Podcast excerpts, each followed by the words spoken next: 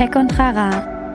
All das sind Fragen, die uns eigentlich seit 20, 25 Jahren umtreiben, aber zumindest in Deutschland noch nicht dazu geführt haben, das wirklich als systemisch bedeutsamen Teil der Politikwissenschaft anzuerkennen. Also es gibt bis heute noch nicht wirklich viele Lehrstühle, auf denen ganz offensiv im Bereich der Politikwissenschaft wohlgemerkt Internet auch draufsteht. Mhm. Das ist, und das ist ein Problem. Ein Podcast der Netzpiloten mit Moritz Stoll und spannenden Gästen über Tech und Terrain da natürlich so ein hoher Plastikwortverdacht immer mit äh, schwingt. Den registrieren wir natürlich, aber nicht alles ist nur Bullshit-Bingo, was da so äh, mhm. äh, durch das Land äh, trompetet wird.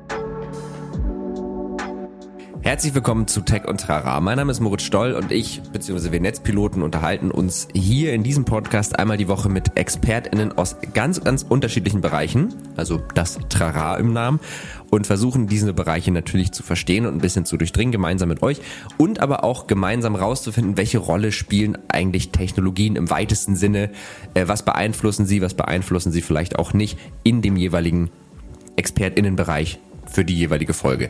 Äh, das heißt, wenn ihr irgendwie euch generell für Themen interessiert, wenn ihr verstehen wollt, wie Dinge funktionieren und wenn ihr auch grundsätzlich ein bisschen Tech und digital interessiert seid, ist das hier auf jeden Fall euer Podcast. Und in dieser Folge habe ich mich mit Professor Dr. Christoph Bieber unterhalten. Der ist nämlich aktuell Forschungsprofessor am KAIS, das Center for Advanced Internet Studies in NRW. Das ist sozusagen eine, es ist tatsächlich eine Firma, das hat er, erklärt er auch alles noch im Podcast, aber ein Ort, an dem man praktisch, ja, Forschung für das digitale Zeitalter machen möchte. Digitalisierungsforschung.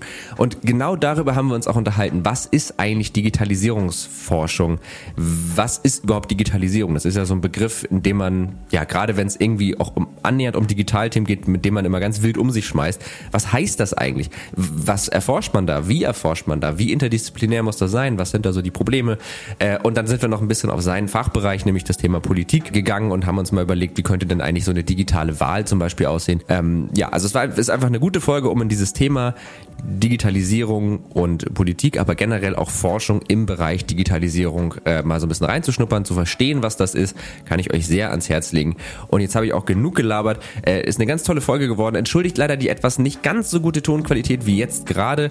Ähm, das lag daran, dass wir das über Zoom aufnehmen mussten und ähm, Zoom das immer so ein bisschen runterregelt. Also ich hoffe, ihr stört euch nicht zu sehr dran, aber ich glaube, der tolle Inhalt macht den äh, nicht ganz so perfekten Sound wieder wett. Und jetzt viel Spaß mit der Folge. Bis gleich. Dann würde ich sagen, herzlich willkommen zu Tech und Trara und vor allen Dingen herzlich willkommen Christoph Bieber. Schön, dass, schön, Professor Dr. Christoph Bieber. Schön, dass du da bist. Genau, Ordnung muss sein. Hallo. Ja, Ordnung muss sein. Ich meine, den, den, den, Doktor und den Professor hast du dir erarbeitet, den möchte man natürlich dann auch nicht unterschlagen. Also das. Oh äh, ja, ich, harte Arbeit, in der Tat, ja. Ja, das, das glaube ich dir. Ähm, ja, und ich freue mich sehr, dass du da bist. Wir haben tatsächlich, äh, also ich mache das ja immer so, dass ich mit meinen Gästen immer ein Vorgespräch mache und wir haben tatsächlich beim Vorgespräch schon relativ lange gesprochen und haben, glaube ich, gemerkt, dass das irgendwie Spaß macht. Und ähm, das wollen wir heute im Grunde weiterführen. Äh, und es soll heute so ein bisschen um, ja, eigentlich um so ein Konglomerat an Themen geben. Du bist ja ähm, als wissenschaftlicher Koordinator und Leiter äh, des Forschungsinkubators am CAIS tätig äh, und ja, beschäftigst dich da also oder wirst dich da mit Themen beschäftigen, die man im Grunde zusammenfassen kann unter wie wirkt sich jetzt eigentlich die Digitalisierung auf unsere Demokratie aus. Du bist Politikwissenschaftler. Ähm, und da wollen wir heute auf jeden Fall ganz viel drüber sprechen. Und äh, was mich auch sehr interessieren würde, ist ähm, den Wissenschaftsbetrieb, wie sich der so ändert im, ja, mit der Digitalisierung, was der leisten kann, was der vielleicht auch nicht leisten kann. Ähm, vielleicht jetzt auch im Vergleich zum Beispiel zur Privatwirtschaft. Ich finde da, oder da, glaube, da lauern so ein paar ganz spannende Fragestellungen. Und ähm, ja, ich weiß nicht, also vielleicht kannst du mal ganz kurz so erstmal ein bisschen erzählen, was du am CAIS KAIS kürzt man das KAIS ab? Ja, ne? Ich kann mal, äh, das ist das Center for Advanced Internet Studies, das sollte man vielleicht einmal dazu sagen, was du da eigentlich genau machst und äh, wie das alles entstanden ist, weil das ist eigentlich ganz spannend. Ja, vielen Dank. In der Tat. Wir nennen es KAIS. Äh, das hat sich so äh, entwickelt. Genaueren, tieferen äh, Grund oder Hintersinn gibt es erstmal nicht, aber das mit den Kürzeln und den Namen ist ohnehin so eine Sache. Das Kais ist entstanden aus einer großen Ausschreibung des BMBF auf Bundesebene. Da suchte man vor na, fünf Jahren, fast sechs Jahren, denke ich, ging das los, nach dem Deutschen Internetinstitut. Und äh, da hat sich äh, in Nordrhein-Westfalen eine ganz interessante Allianz von WissenschaftlerInnen zusammengefunden, die sagten, das machen wir. Das haben sich gleichzeitig aber auch noch viele andere Menschen im ganzen Land äh, gesagt. Und äh, so äh, entstand da ein ganz spannender Wettbewerb um äh, diesen, diesen Titel oder diese Trophäe. Und äh, letzten Endes äh, hat äh, dann äh, Berlin den Sieg äh, davongetragen. Und äh, wir kennen nun das Ergebnis als das Weizenbaum-Institut, das äh, in Berlin seine Zelte aufgeschlagen hat. Gleichzeitig war es aber so, dass eben die ähm, Teams, die sich durch die ganze Republik hindurch gebildet haben, gesagt haben, Digitalisierung ist gut, das wollen wir auch machen. Und wenn es jetzt nun ein großes Institut in Berlin gibt, dann mag das so sein. Aber auch wir in München oder wir in Nordrhein-Westfalen, wir in Niedersachsen sind der Meinung, ähm, da muss man noch etwas nachlegen. Und aus dieser Entwicklung heraus sind eben nun viele interessante äh, neue Institute entstanden und das KAIS ist eines von denen. Wir sitzen in Bochum, mhm. firmieren als eine GmbH, das sollte man mal dazu sagen. Es ist also keine universitäre Einrichtung im ganz klassischen Sinne. Mhm. Allerdings äh, getragen wird diese GmbH von mehreren Universitäten. Das sind die Unis Bochum, also die RUB, ähm, die Heinrich-Heine-Universität in Düsseldorf, die Universität Duisburg-Essen und die Universität Münster. Und außerdem ist als weitere Trägereinrichtung noch das Grimme-Institut dabei. Mhm. Das sind also die, die fünf, die sich da zusammengeschlossen haben und äh, nun dafür sorgen, dass vor Ort in Bochum eben ein, ein neues Forschungszentrum entsteht. Und äh, du hattest gesagt, ich äh, war dort beschäftigt als ähm, Koordinator und im Forschungsinkubator und bin jetzt seit Oktober dort als Forschungsprofessor. Das heißt also, ich forsche tatsächlich dort vor Ort und darf ganz aktuell im Moment, da können wir dann auch gleich noch drüber sprechen, ähm, ein, äh, ein neues Team aufbauen, das mich dann bei den Forschungsarbeiten in den nächsten fünf Jahren unterstützen wird. Ja, mega spannend. Also ähm, das finde ich ganz spannend, also auch was gerade, wo du gesagt hast, dass es eben als äh, GmbH organisiert ist, weil ähm, ich habe mir da im Vorfeld so ein bisschen Gedanken drüber gemacht und bin auf eine These gekommen, die ich jetzt so äh, in meinem Kopf habe, die natürlich völlig äh, unbelegt ist. Ähm, und zwar habe ich die Überlegung gehabt, äh, es fühlt sich für mich so an, das ist jetzt nicht sonderlich wissenschaftlich, wenn man das so sagt, ähm, Finde ich übrigens auch mal lustig, wenn man über irgendwelchen mathematischen Problemstellungen sitzt und sagt, ja, vom Gefühl her müsste das so sein, wo man immer denkt, ja, schön, aber völlig egal. Ähm, aber egal, es fühlt sich für mich so an, als äh, gibt es so diese beiden, also in Bezug auf Digitalisierung oder auch andere technologische Fortschritte, als gäbe es so diese beiden Strömungen. Es gibt die Forschung, die Wissenschaft und es gibt einmal die Wirtschaft und äh, so die ganzen Unternehmen, die da äh, agieren.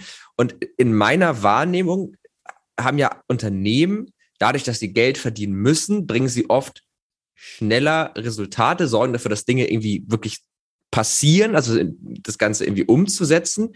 Aber wenn es darum geht, Dinge auf ein, ich sag mal, ausgewachsenes Fundament zu stellen, äh, Dinge vielleicht auch kritisch zu hinterfragen, was natürlich dem Fortschritt und damit auch so ein bisschen dem Gewinn ein bisschen im Wege steht, da hat er so die Forschung seine Stärken. Also dass das, dass beide Dinge irgendwie an den, an derselben Richtung arbeiten, aber auf ganz unterschiedliche Arten und Weise. Die Forschung ist vielleicht etwas langsamer, etwas behäbiger, dafür auch ein bisschen fundierter und äh, die Privatwirtschaft ähm, so ein bisschen schneller, bisschen agiler, aber halt eben auch äh, immer ein bisschen ja, wackeliger, ein bisschen mehr auf einfach die Ziele sind andere, das könnte man vielleicht so sagen. Und das ist jetzt ja ganz spannend, weil das hat es mir im Vorgespräch auch schon mal so grob angerissen, sich jetzt ja so langsam, aber auch so die Strukturen in der Wissenschaft so ein bisschen ändern. Und wenn du auch gerade sagst, ihr baut jetzt ein Team auf und es ist eine GmbH, also erstmal war das mal so?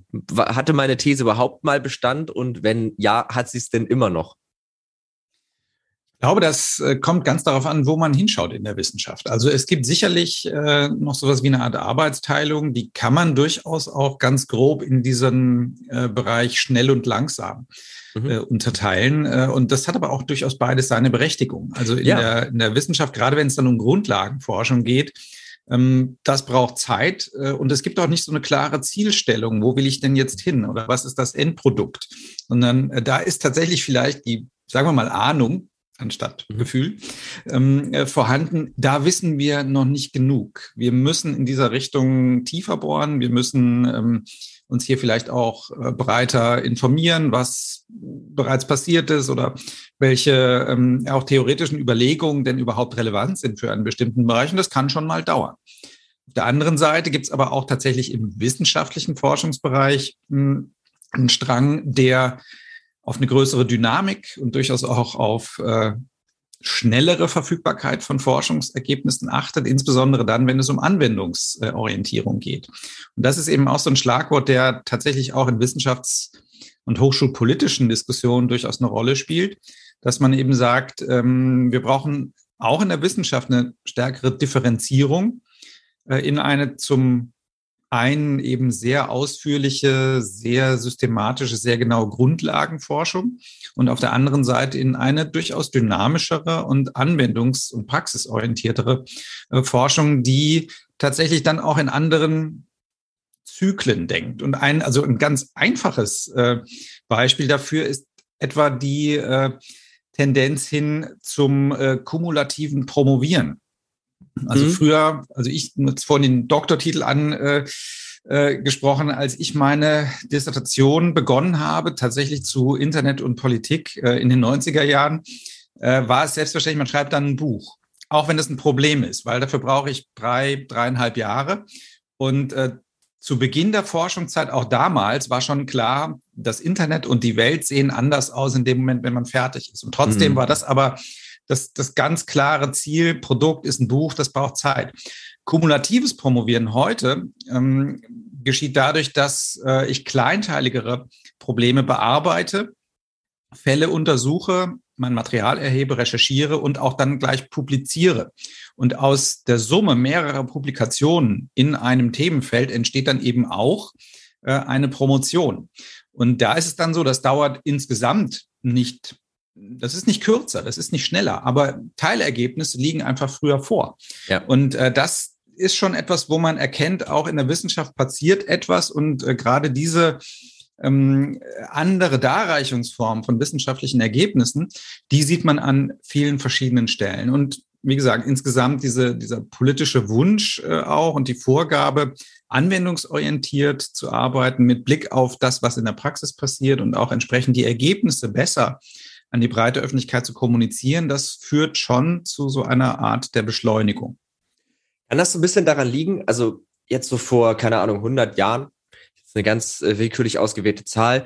Da, da habe ich das Gefühl, waren so Ergebnisse der Wissenschaft noch ein bisschen weniger stark verknüpft mit dem alltäglichen Leben.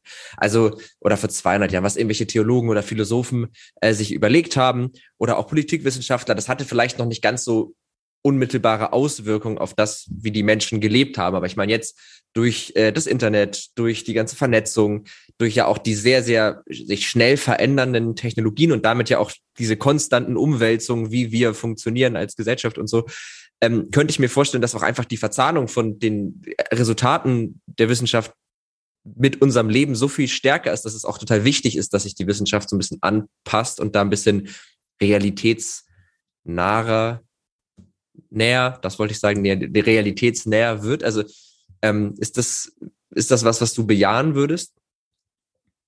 Ja, ich weiß gar nicht, ob ich das so klar in, in, in so einen zeitlichen Zusammenhang stellen würde. Sicher war das vor 100 oder sogar 200 Jahren ganz anders, aber da hatten mhm. wir auch ein völlig andere, völlig anderes Verhältnis von Wissenschaft und Welt.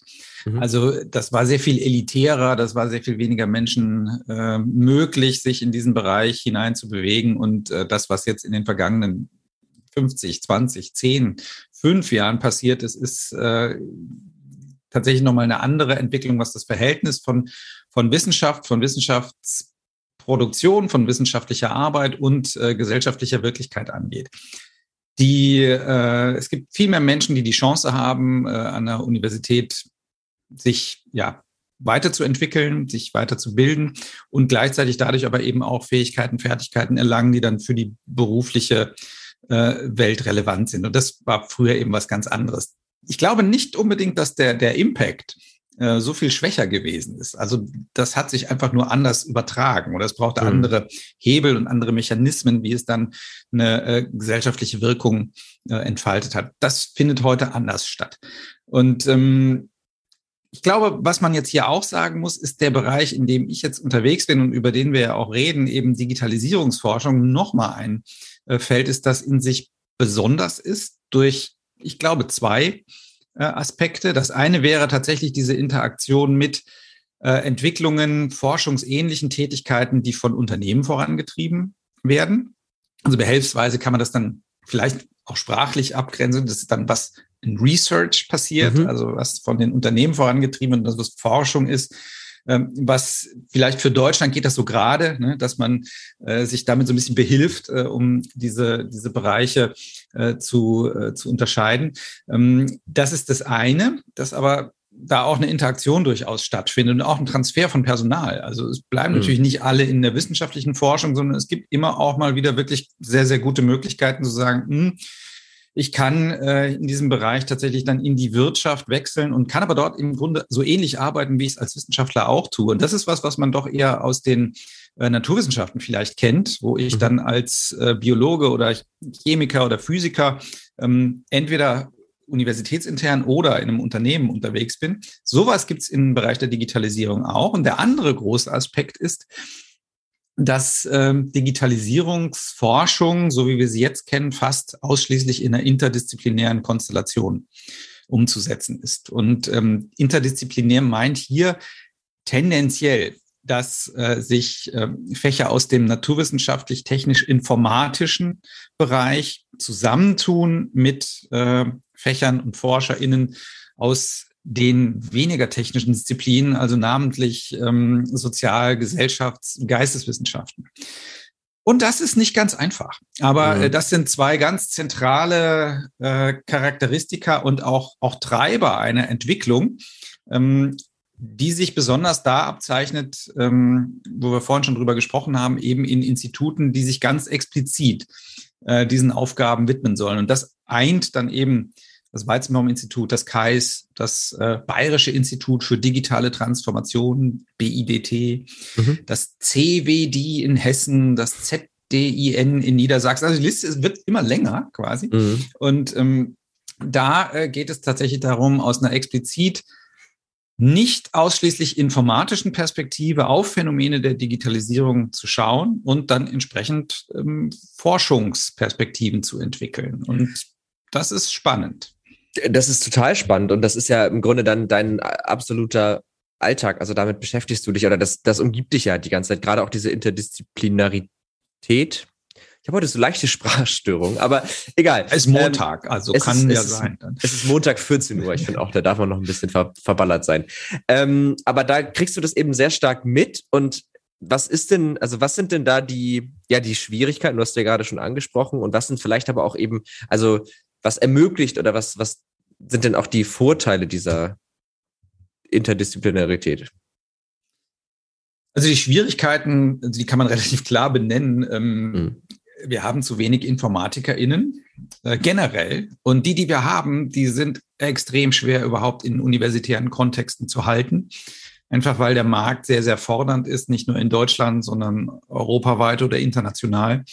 Und äh, es ist jetzt selbst für diese Fachinstitute, die sich äh, schon darauf spezialisieren, solche Themen zu bearbeiten, unheimlich schwierig, echte in der Wolle gefärbte InformatikerInnen, die auch dann entsprechende Ausbildungen haben, für eine Karriere in der Forschung zu begeistern.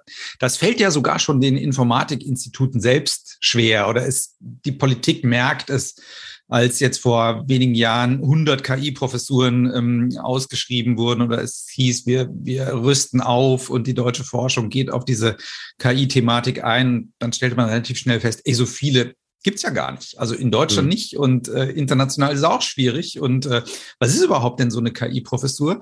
Und ähm, das, das ist doch was, das, das bricht sich runter bis äh, dann in die kleineren Positionen, wo es auch bei uns dann letztlich darum geht, das, das ist schon ein Problem. Ähm, es wird ein bisschen dadurch aufgefangen, dass die Informatik oder Computer Science oder Data Science orientierte Ausbildung mittlerweile auch die anderen Fächer erreicht. Da heißt es dann eben ein bisschen anders. Gerade jetzt in den Sozialwissenschaften äh, gibt es den äh, Bereich der äh, Computational Social Science, wo man sieht, da kommen bestimmte Methoden und Techniken zur Anwendung, die eben ohne Computer nicht mehr funktionieren und äh, die auch mittlerweile einen ordentlichen Strang an, an Forschung äh, ergeben und das breitet sich aus. Das gibt es mit den Digital Humanities, auch in den Geisteswissenschaften und noch andere ganz interessante ähm, äh, Mischfächer Computer Linguistics, also wo mhm. es dann um, um digitale Sprachauswertung äh, geht. Ähm, das sind Dinge, die, äh, die bilden sich oder haben sich gebildet in den letzten,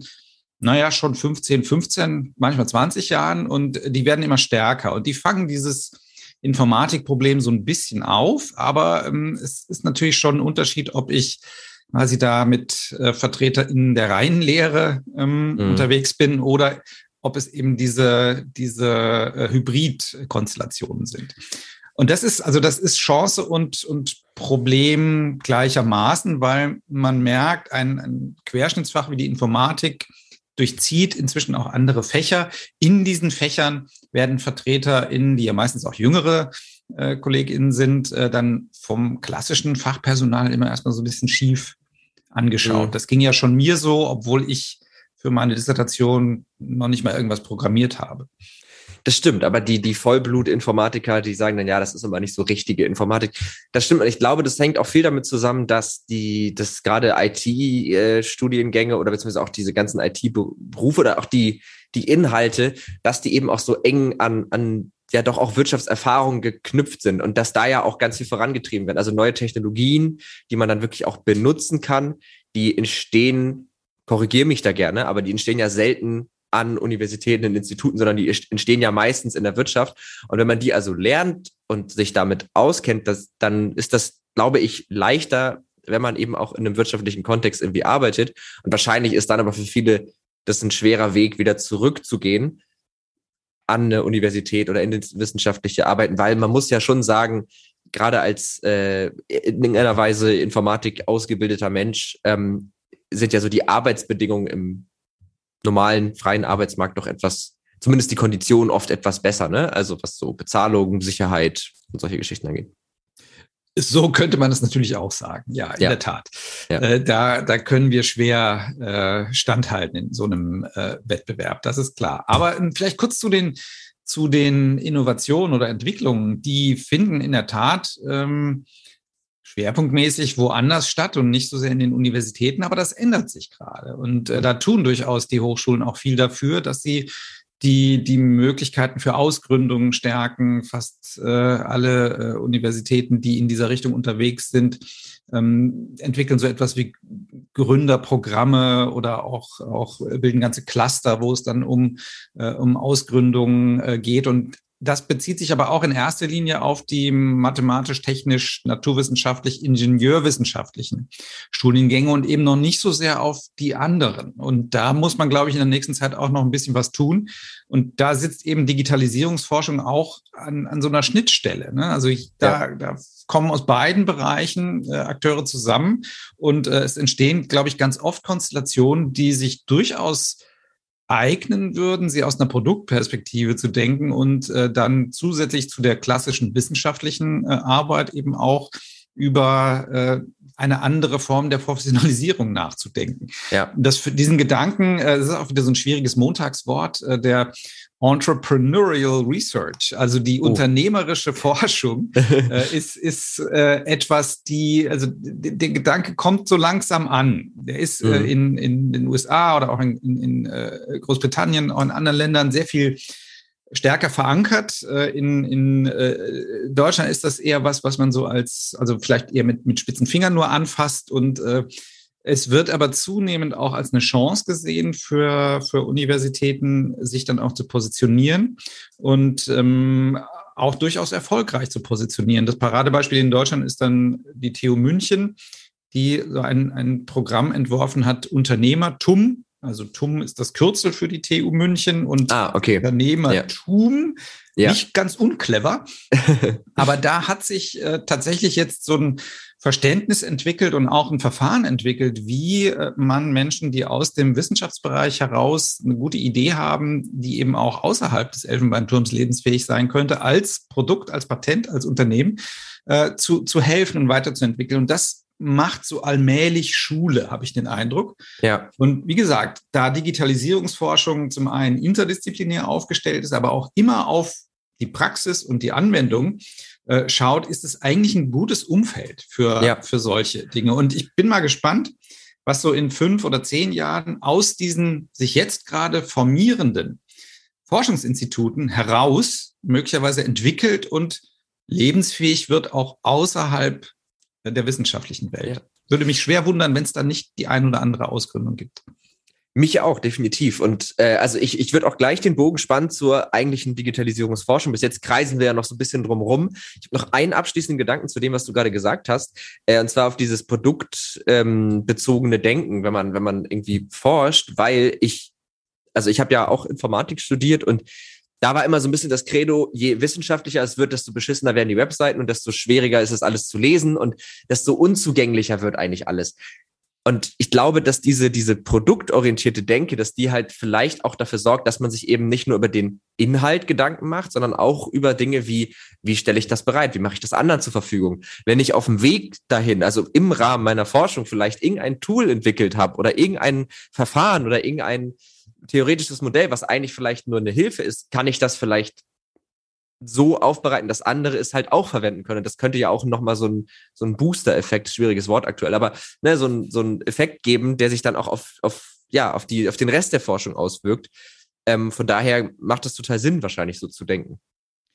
Ja, also und es ist einmal diese Produktorientierung, wobei das schon nochmal so ein, so ein also ganz spezieller und äh, vielleicht auch sehr, sehr weit nach vorne äh, schauende Perspektive ist. Und das andere ist tatsächlich eine, eine veränderte Form von Wissenschaftsvermittlung und Wissenschaftskommunikation. Also das ist was, wo man jetzt in den letzten Jahren auch schon wirklich weiter vorangekommen äh, ist, wo die Universitäten auch sehr viel mehr für tun, dass sie den Wissenschaftlern das nicht nur als Auftrag mitgeben, sondern sie auch unterstützen oder auch Werkzeuge und äh, auch Personal äh, bereitstellen, die eben dabei helfen. Und wenn wir bei der Digitalisierungsforschung bleiben, also alle diese Einrichtungen, die ich jetzt kurz genannt habe, bauen äh, allmählich ihre Stäbe auf, zum einen im Bereich Wissenschaft, aber eben auch sehr, sehr stark im Bereich ähm, Wissenschaftskommunikation, Vermittlung und Transfer. Ja. Und äh, das, das ist äh, total hilfreich, total wichtig, äh, um vielleicht auch vielen, die glauben, das, was diese Forscher da machen, sowieso keiner versteht, eben auch mal zu zeigen, nee, das ist nicht unbedingt so. Und das sind ja. nicht nur so äh, Doc Browns, die da an ihrem an ihrer Zeitmaschine rumschrauben, sondern äh, das sind auch ganz, ganz äh, ähm, hilfreiche und auch handwerklich äh, wichtige Dinge, die äh, an solchen Einrichtungen entstehen und die tatsächlich auch im alltäglichen Leben eine Rolle spielen. Vielleicht ein Beispiel darf ich noch aus dem Natürlich. Forschungsinkubator bringen. Da hatten wir mehrere äh, Projekte für äh, insgesamt 15 Monate quasi unter einem Dach und haben versucht, da eben interdisziplinäres Arbeiten so ein bisschen auszutesten und, und einzuüben. Und da hatten wir ein Projekt, da ging es um smarte Duschköpfe. Mhm. Und äh, das, das war ganz spannend. Das waren Verhaltensökonomen, die äh, ein Experiment gemacht haben, in dem äh, Duschköpfe, die den Wasserverbrauch gemonitort haben und äh, dem dem Nutzer, der Nutzerin das unmittelbar wiedergespiegelt haben. Also nicht so Ach, viel Wasser verbraucht, äh, grünes Licht. Mhm. Äh, Wenn es dann so allmählich mh, hm, mehr wird, wird's orange und irgendwann dann äh, kommt der erhobene Zeigefinger in Form von rotem Licht. Also jetzt ist es mal wirklich gut. Äh, mhm. Du bist jetzt sauber. Ja. Und äh, das hat man dann beobachtet und hat äh, sich dann gefragt, inwiefern verändert das das Duschverhalten der Personen auch mit unterschiedlichen Nudging-Faktoren. Also man hat einmal diesen direkten Rücklauf, aber dann auch Vergleich. Wie sieht es denn aus mit anderen? Wo bin ich denn da? Bin ich Mittelfeld? Äh, bin ich vorne oder mhm.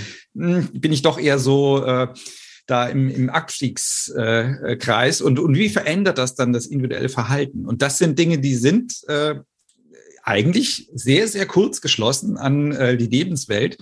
Aber dahinter ist auch einiges an, an Wissenschaft, um das eben systematisch zu untersuchen und daraus dann auch die richtigen Schlüsse und Empfehlungen zu ziehen. Ja. Dieser, dieser Faktor mit der Verknüpfung an die Lebenswelt, der, der bringt mich ganz gut äh, zu meiner ersten Frage, konkret Richtung Digitalisierungsforschung. Ähm, die ist jetzt noch ein bisschen allgemeiner gehalten, aber du hast gesagt, in den 90ern hast du deine Dissertation gemacht, ne? Das, ja, ist lange her. Genau, das ist schon, also ich bin in den 90ern geboren, also es ist schon eine Weile her. Ähm, aber auch ich erinnere mich noch an eine Zeit, also ne, wir, reden ja immer noch äh, über das Internet. Und ich finde, das suggeriert, also diese Formulierung, das Internet, ähm, das suggeriert immer noch, dass das so eine so ein abgetrennter Bereich ist. Also es gibt so das Leben und es gibt das Internet. Und da gibt man dann ein AOL und wählt sich ein.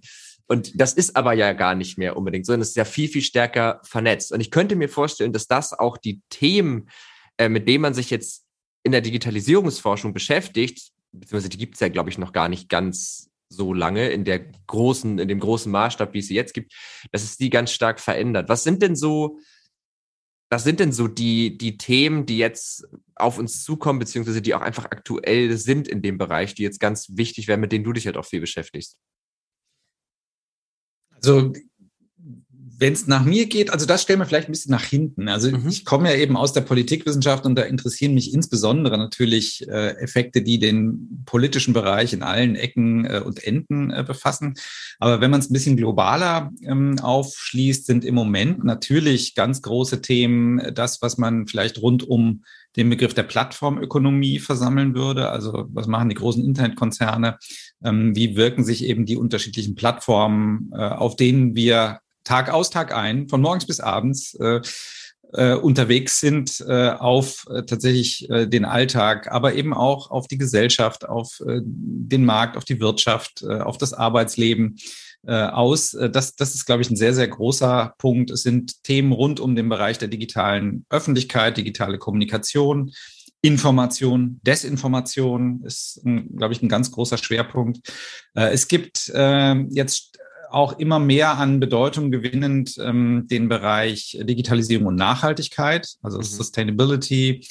Da in dieses Feld würde man auch diese Duschkopfgeschichte mit äh, einsortieren. Ähm, der große Komplex äh, künstliche Intelligenz ist in den vergangenen zwei, drei Jahren ähm, äh, stark geworden, wobei man da vielleicht eher von anderen Dingen äh, reden sollte, also welche Rolle und Funktion haben Algorithmen in unterschiedlichen Zusammenhängen und ist es nicht vielleicht besser beschrieben mit äh, Automatisierung und Machine Learning ähm, Prozessen, die viele Dinge ähm, beeinflussen und nicht so sehr irgendwelche komischen künstlichen Intelligenzen, mhm. die um uns rum äh, schwirren.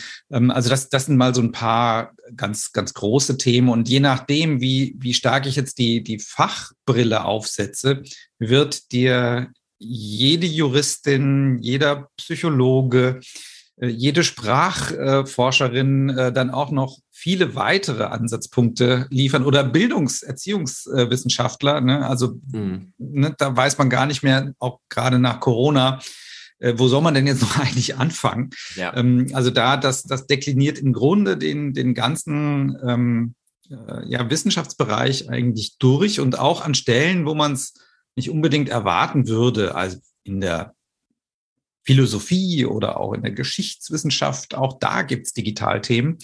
Ähm, aber jetzt die, die großen gesellschaftlichen ähm, Ankerthemen sind, denke ich, schon Plattformökonomie äh, und ja, sowas wie Öffentlichkeit, Medien, Kommunikation, äh, Nachhaltigkeit. Das ist, glaube ich, schon das, wo, worauf es dann ganz, ganz häufig äh, auch wieder rausläuft. Aber das heißt ja, man kann im Grunde schon mal festhalten, dass es Digitalisierungsforschung eigentlich nicht nur aus sich selbst heraus gibt. Also es macht ja auch Sinn, ne? Der Digitalaspekt ist ja eigentlich immer irgendwie, das sind ja immer irgendwelche Formen, äh, eigentlich sind es ja immer irgendwelche Werkzeuge, mehr oder weniger.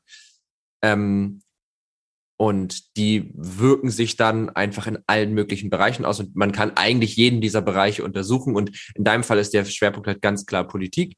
Aber sozusagen größer gesteckt kann man das eigentlich, wie du schon sagst, eigentlich in jedem Bereich irgendwie. Ja, es ist ein bisschen so wie das, was wir gerade äh, im Zuge der Regierungsbildung vielleicht erlebt haben. Äh, mhm. Wenn wir in den äh, Koalitionsvertrag schauen, finden wir bei Digitalisierung fast in jedem Kapitel einen äh, Anknüpfungspunkt, so ähnlich mhm. wie mit Klima. Mhm. Aber wir finden kein, jetzt äh, übertragen auf die, die Ressortaufteilung, es gibt kein Digitalministerium, wo das mhm. alles mal zusammengeführt ist. So ein bisschen so scheint mir das in der Wissenschaft auch zu sein. Also ja. Digitalisierungsforschung als Begriff gibt es zwar, aber das ist jetzt eine ganz, ganz junge äh, Entwicklung, ähm, die gerade jetzt auch im, im deutschsprachigen Bereich vielleicht seit zwei, drei Jahren so ein bisschen durch die Debatte geistert, sehr eng verbunden mit diesen Forschungsinstituten. Mhm. Ähm, aber die Forschung zu Digitalthemen, die gibt's in jedem Fach, in jeder Teildisziplin. Und ähm, jetzt sind wir an so einem spannenden Punkt, entsteht tatsächlich irgendwo zwischen den bekannten Disziplinen etwas Neues, was man dann als eigene Disziplin vielleicht auffasst. Das legt ein bisschen dieser Begriff der Digitalisierungsforschung nach. Mhm. Ja, oder aber äh, bleibt es quasi innerhalb dieser Fachcontainer und äh, wird es dort einfach nur digitaler innerhalb der vorhandenen Strukturen. Ja. Und äh, da sind wir jetzt wieder an diesem Punkt der Interdisziplinarität. Ähm, hm, wo bringt uns das hin? Ist das vielleicht vor allen Dingen ein deutschsprachiges äh, Problem, weil wir tatsächlich im englischsprachigen und auch im anderssprachigen Ausland häufig eher themenorientierte ähm, Disziplinen oder Zuordnungen haben? Und gerade in Deutschland ist eben so, ein, so einen ganz starken Fächerkanon gibt, auch historisch mhm. durch die, die Entwicklung der Universitäten ähm, bedingt, äh, so, so, so dass es gerade uns äh, vielleicht etwas schwerer fällt, aus, aus diesen Korridoren auszubrechen. Das sind Dinge, die sich jetzt, glaube ich, klären werden in der nächsten Zeit.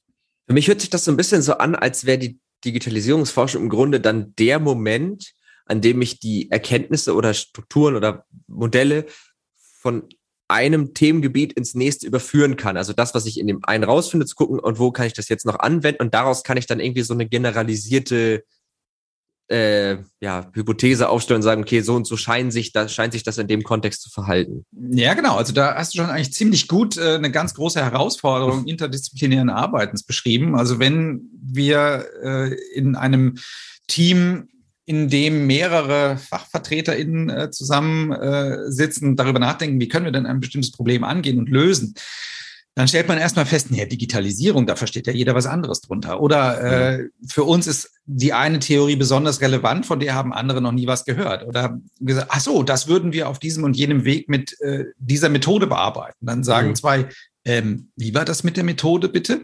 Mhm. Ähm, und also diese, diese Sprachschwierigkeiten sind so ein allererster ähm, Ansatz, äh, den es zu überwinden gilt, will man eben in interdisziplinären Teams zusammenarbeiten. Aber der Punkt ist genau der, den du ansprichst. Also jede Disziplin bringt ein spezifisches Eigenwissen, Fachwissen, einen Methodenkanon, einen Theoriekanon mit, mhm. mit dem es arbeitet. Und äh, das miteinander in Verbindung zu bringen, dass also die unterschiedlichen Fächer dann auch wirklich produktiv miteinander reden können, das ist alles andere als trivial.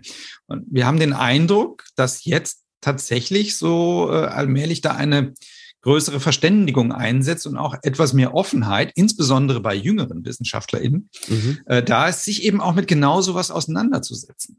Und das ist aber kein, äh, wie sagt man, also das, das ist keine Selbstverständlichkeit. Ja? Mhm. Also da muss man auch die, die richtigen Trigger finden und das richtige Umfeld schaffen, damit ein solcher Austausch auch stattfindet. Und das ist auch immer in der Kooperation mit Informatikern so ein Punkt. Man darf niemals nicht davon ausgehen, sagen, wir brauchen so Informatiker, die uns dann helfen, mal irgendwas zu programmieren oder irgendwas zu basteln. Äh, nein, also es geht nicht darum, diese, diese Koch-Kellner äh, mhm. Sache da aufzumachen, sondern es geht nur gemeinsam. Und ja. äh, das, das ist, das ist schwierig. Und es gibt auch noch nicht so richtig einen, ähm, ein Wissen darüber, warum für manche, manche Wissenschaftler dieser interdisziplinäre Ansatz wirklich attraktiv ist und sich auch darauf einlassen und warum andere sagen, nö, ich bleib halt lieber in meiner Disziplin mhm. zu Hause. Ja, das ist, das ist, glaube ich, tatsächlich eine Persönlichkeitstyp-Frage. Ne? Ich glaube, die einen mögen einfach so diesen bekannten Rahmen, in dem sie sich bewegen können und die anderen. Aber okay, das ist schon mal spannend. Also das, äh, das heißt, äh, wir haben sozusagen jetzt schon mal so ein bisschen eingekreist, was eigentlich Digitalisierungsforschung ausmacht, was da eben auch dann ja, wie, du schon sagst, die Schwierigkeit ist, weil es einfach diese extreme Interdisziplinarität gibt. Ähm, hast du gemerkt, wie flüssig ich das gesagt habe? Ja. Es wird besser. es wird besser. ähm, jetzt hatte ich gerade so, als du das gesagt hast, so einen Gedanken, was ist denn, ist das jetzt eine total dumme Frage, aber ähm, als Medienmensch kann man auch mal dumme Fragen stellen. Was ist denn für dich, also wenn du jetzt beschreiben müsstest, was ist Digitalisierung eigentlich? Weil das sagt man irgendwie immer so. Und es ist ja auch so ein Wort, was dann dem einen oder anderen auch immer schon so ein bisschen zum Hals raushängt, weil es halt auf jeder zweiten Konferenz mit einem Namen steht und irgendwie, ja, Digitalisierung machen wir auch was mit. Also was aus einer wissenschaftlichen Perspektive, was bedeutet eigentlich Digitalisierung?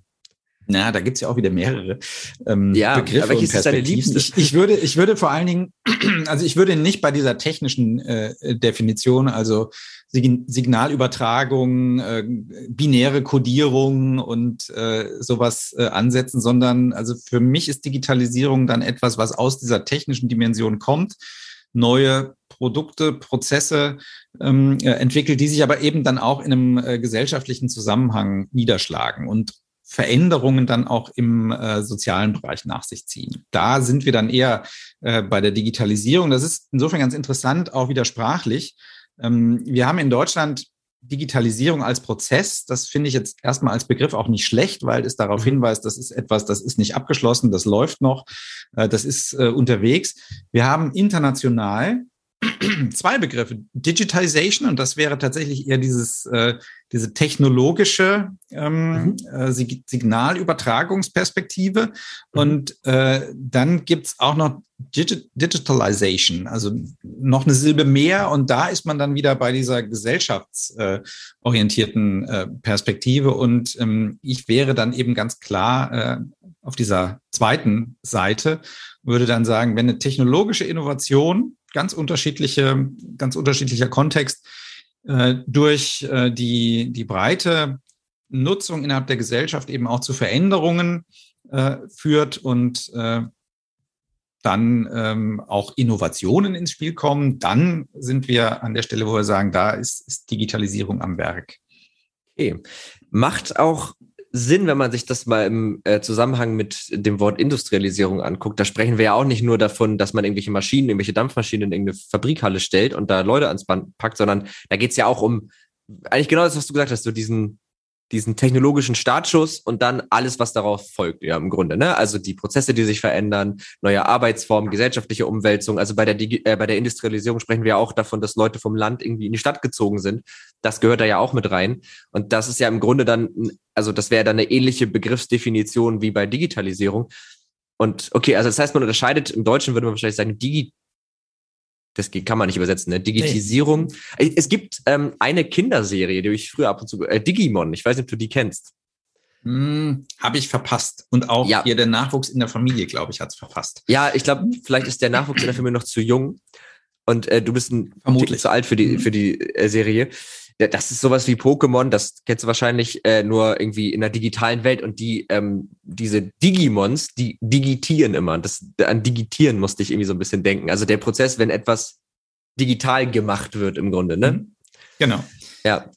Das, das wäre halt der, der einfachere Teil, ne? Und da hört es eben schon lange nicht mehr auf. Und ja. äh, hängt sicher aber auch damit zusammen, dass ich als Gesellschaftswissenschaftler natürlich da nochmal eine besondere Perspektive drauf habe und ich eben dann immer frage, wo wo fließt denn dieser Techniküberschuss, den es da an der einen oder anderen Stelle gibt, eben wieder in die Gesellschaft ein und äh, lagert sich dann dort als, als äh, Learning einfach ab. Und so wie du vorhin auch sagtest, also es gibt dieses bin ich schon drin äh, Moment, das gibt's nicht mehr. Also es ist ja eher umgekehrt. Also man ja, ist ab und mal, draußen. mal draußen, wenn was nicht funktioniert. Ne? Ja. Aber äh, eigentlich eine Umkehrung dieser Verhältnis. Das heißt ja eigentlich auch, dass dieses, was ja viele so, gerade so KMUs dann oft sagen, ne, dieses Jahr mit Digitalisierung, da beschäftigen wir uns jetzt auch mal mit, was die eigentlich meinen, ist damit sich digital aufzustellen und nicht, dass die sich effektiv mit der Digitalisierung beschäftigen.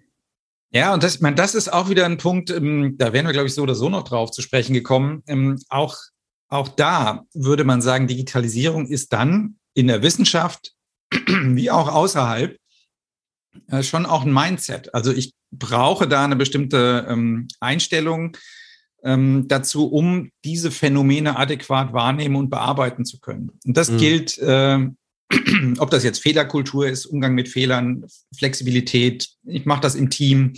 Ähm, ich ich mache das in, in kürzeren, iterativen ähm, Prozessen, damit ich mal ein Ergebnis bekomme.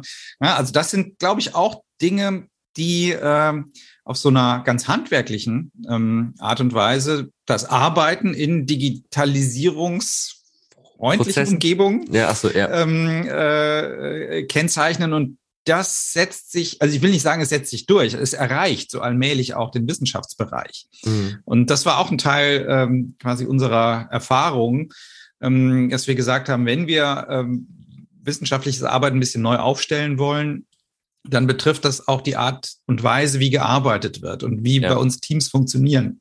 Ja. Und, äh, und da kommt dann auch so dieser äh, Begriff vielleicht hier, auch wenn da natürlich so ein hoher Plastikwortverdacht immer mit äh, schwingt. Mhm. Den registrieren wir natürlich, aber nicht alles ist nur Bullshit-Bingo, was da so äh, mhm. äh, durch das Land äh, trompetet wird, sondern da das ist stimmt, manchmal ja. auch was dran. Ja, das stimmt.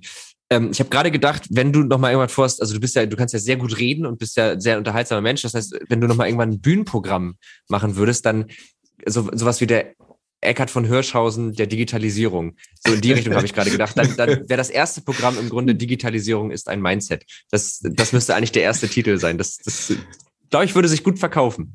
Ah, mal gucken. Also im Hintergrund arbeiten wir hier nicht an einem Bühnenprogramm, vielleicht eher an so einer Netflix-Serie. Aber mal gucken, was, Auch gut. was draus wird. Ja. ja, aber wie gesagt, wenn aber das ist ein Geheimprojekt. So Nein, jetzt habe ich es verraten. Nur Spaß. Nur Spaß. ähm, okay, kommen wir mal so ein bisschen zu den Themen, die dich jetzt umtreiben. Wir haben bis jetzt äh, die Politikwissenschaften noch so ein bisschen außen vor gelassen, aber das ist natürlich ein Frevel, wenn man mit einem Politikwissenschaftler spricht. Ähm, wir haben ja im Vorfeld schon gesprochen, aber ich würde es gerne trotzdem nochmal hören. Was glaubst du, ist denn jetzt so gerade im Bereich, darf man Povi sagen oder ist das, tut das dann weh für dich? das tut schon ein bisschen weh, aber okay. äh, ist, ist nicht, nicht so schlimm. Also ich mir gedacht, ich, ich sage lieber Politik, ich fühle mich dabei auch unwohl, das zu ja, sagen. Ja, ja. Ähm, Im Bereich Politikwissenschaften, was ist denn so das wichtigste Thema gerade, wenn wir jetzt wirklich auf politische Prozesse gucken, auf demokratische Prozesse, wo Digitalisierung einfach auch das meiste Veränderungspotenzial vielleicht hat? Ja, also das, was, glaube ich, am breitesten sichtbar ist, ist tatsächlich das, was im Bereich digitale Öffentlichkeit, Medien, Desinformation, Fake News ähm, äh, gerade ähm, diskutiert wird. Oft immer im Umfeld von, von äh, Wahlen und Wahlkämpfen, Qualität der öffentlichen Debatte, Hassrede. Also das ist vielleicht das, wo man sagen würde, da, äh, da ist sehr, sehr viel zu tun. Das ist ein sehr, sehr breites äh, Feld und das ist auch für die ähm, Politik und für die Politikwissenschaft relevant. Also wie gehe ich damit um? Wie kann ich das regulieren? Welche Normen äh, sollte es da geben? Wie kann ich sie durchsetzen? Und das ist, glaube ich, ein ganz, ganz großes Thema. Ähm, wobei genau dieses Thema finde ich sehr, sehr stark in so einem Dreieck von äh, Politik, Kommunikations- und Medienwissenschaft und zuletzt, wenn es um Regulierung geht, immer stärker auch äh, Rechtswissenschaft ähm, verhandelt wird.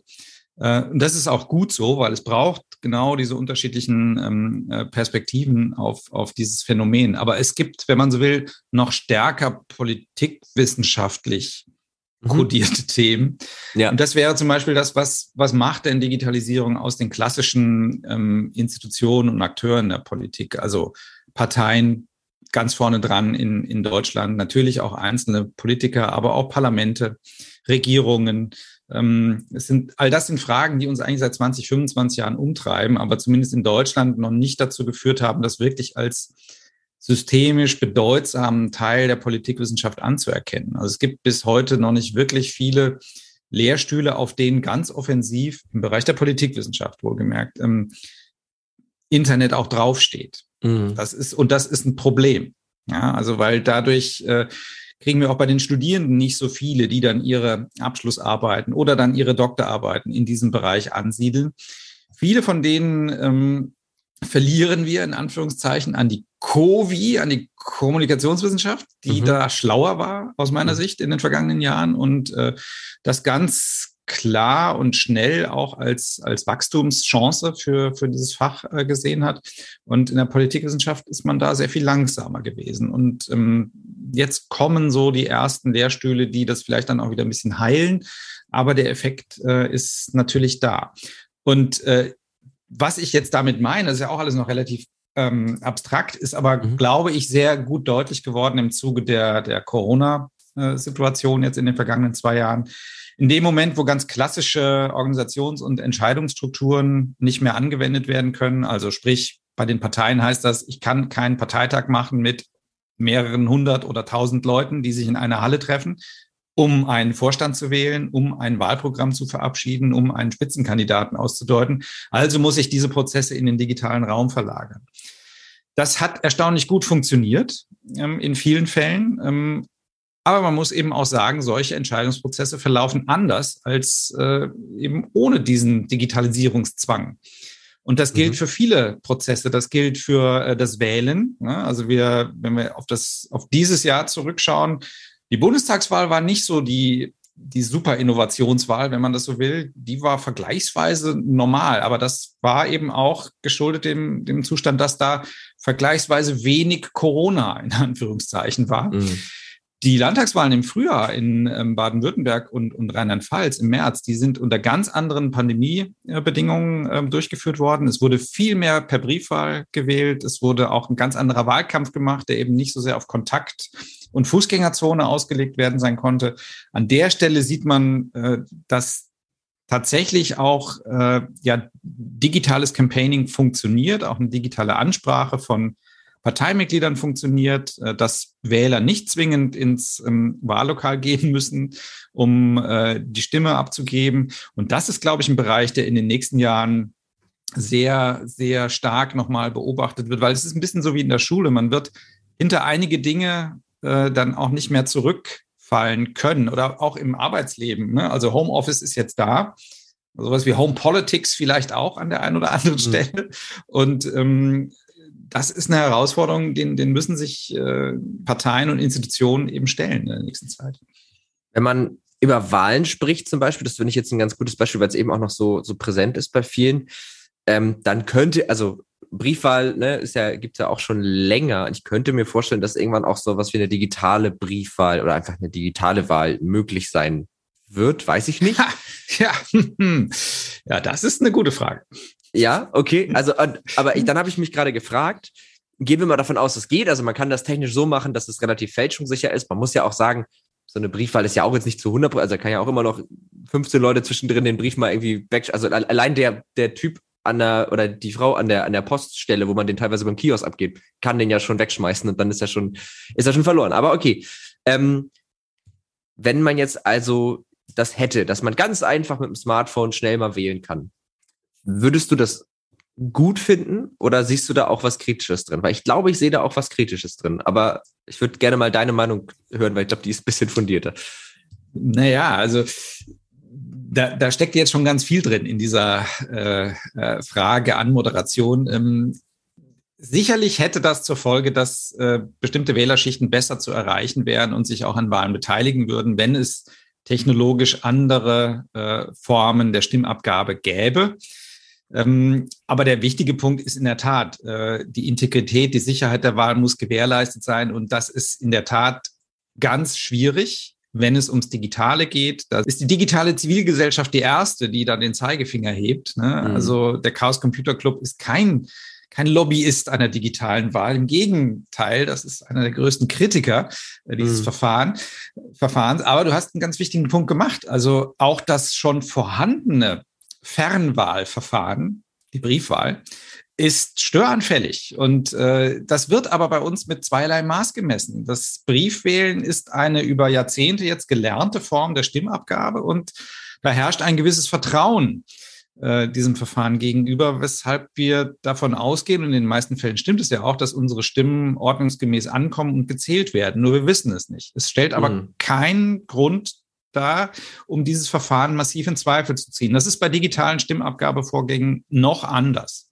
Das kann sich ändern und das ist tatsächlich dann ähm, auch etwas, äh, wozu ich in den nächsten Jahren forschen möchte, ähm, dass ich mir ein, ein Bild machen will, welche Form der Digitalisierung der Stimmabgabe und das muss nicht zwingend die Stimmübertragung sein. Also diese hm. Stimme muss nicht zwingend übers Internet irgendwo hingeschickt werden. Vielleicht gibt es auch andere Formen einer stärker digitalisierten äh, Stimmabgabe, die vielleicht besser ist. Ja. Und, äh, und es gibt sicher auch Verfahren, das Vertrauen in solche Abgabevorgänge zu, zu steigern. Auch dafür gibt es Beispiele, nur halt noch nicht bei uns. Und ähm, das, das ist etwas, da wissen wir noch zu wenig. Da braucht es wieder so ein bisschen langsame Grundlagenforschung, aber eben mhm. durchaus auch eine schnellere, anwendungsorientierte Forschung, wie solche Systeme denn funktionieren können. Was ich, glaube ich, spannend finden würde, ist auch die Frage, ähm, also wenn man die Sicherheit jetzt mal irgendwie außen vor lässt, man sagt, okay, man kann das so krass verschlüsseln, absichern, also so wie bei der Corona-App, wenn man sagt, okay, das ist ziemlich bulletproof. Also wo ja selbst der Chaos Computer Club gesagt hat, das einwandfrei, kann man so mhm. machen. Ähm, wie das die Wahlentscheidung und auch so die Bedeutung von Wahlen bei Menschen verändert, weil ich glaube, also wählen ist ja auch immer ein Aufwand. Kein großer, aber es ist einer. Also ins Wahllokal gehen sowieso, da muss man sich dann irgendwie Zeit für nehmen, da muss man da hinlaufen. Und selbst Leute, die sich, glaube ich, gar nicht mit politischem Geschehen beschäftigen, fangen doch spätestens auf dem Weg zur Wahlurne an, so ein bisschen nochmal drüber nachzudenken. Ähm, oder auch bei der Briefwahl, dann bekommt man den Brief, dann packt man den aus, so, dann sieht man, dann liest man sich das meistens, das ist auch alles, dann muss man den ja auch erstmal noch zum Briefkasten, also es ist ein Akt, so. Es ist halt nicht convenient, aber wenn ich jetzt eine, die Wahl-App habe und da einfach zack, einfach schnell irgendwas drücken kann, ähm, dann ist es zwar wahnsinnig convenient, aber ich glaube, dass das, ähm, oder es könnte zumindest, wäre jetzt meine These, bei vielen dazu führen, dass sozusagen der Effort, also die, die, die gedankliche Leistung, die in das Wählen reingeht, sich verkleinert, wenn man das Gefühl, ich habe meine Pflicht hier erfüllt, fertig. Ähm, also weiß ich nicht, aber wäre, glaube ich, auch eine spannende Frage in dem Kontext. Ja, also da werden ein paar schöne Themen angesprochen. Also User Experience ist dann äh, so, so ein Punkt. Und äh, genau. ich muss ja so eine Wahl-App eben genau dann nicht so einfach gestalten, ja. sondern das kann ja dann auch anders sein. Ne? Also äh, das sind Ansätze darüber, ist nicht wirklich systematisch bisher äh, nachgedacht worden oder auch schon gar nicht entwickelt, äh, was entwickelt worden. Das müsste man dann mal machen. Ähm, mhm. Bis jetzt ist der Gedanke tatsächlich dann eher so sehr, sehr äh, äh, vereinfachend eigentlich zu sagen, naja, hier ist der, der analoge Stimmzettel und das Gegenstück davon erscheint dann auf meinem Bildschirm und dann klicke ich da irgendwie drauf und dann war's das. Ähm, in dem Moment, wo das zu Hause stattfindet, wie jetzt schon auch bei der Briefwahl, ist äh, ein, ein wesentlicher Punkt automatisch gefährdet, die Geheimheit der Wahl. Mhm. Also ich bin nicht mehr alleine, so wie in der Wahlkabine mit dem Stimmzettel und meiner Wahlentscheidung, sondern theoretisch und praktisch kann mir da jemand über die Schulter schauen oder schlimmer noch die Hand führen mhm. beim Kreuzchen machen. Ähm, und das gilt aber eben nicht nur bei einer digitalen Wahl, die in äh, den privaten Raum verlagert ist, sondern das gilt auch jetzt schon bei einer, bei einer Briefwahl. Das ist ein wichtiger Punkt. Und äh, dieses es ist dann einfach nur ein Klick äh, und das ist sehr convenient. Ja, das könnte man so machen, aber das wäre ja dann auch eine Frage der, der Gestaltung. Wenn mhm. ich meine Stimme erst dann abgeben kann, nachdem ich so ein paar Level durchgeklickt habe, also mhm. Parteiprogramme, Personen, ähm, hm, vielleicht auch noch ein paar Fragen zum politischen Stimmt. System, wen wähle ich denn da jetzt überhaupt und was mache ja. ich denn da, so dass ich mich qualifizieren muss für diese Stimmabgabe, dann könnte ich das tatsächlich auch anders machen. Es ist natürlich was ganz anderes als dieses äh, doch sehr inklusive, ich gehe sonntags naja, vielleicht nicht mehr nach der Kirche, aber gefühlt, mhm. äh, da irgendwo hin und äh, gebe meine Stimme ab, treffe da vielleicht auch andere Leute, red vielleicht noch mit denen, mache mir meine Gedanken. Das ist ein Ritual.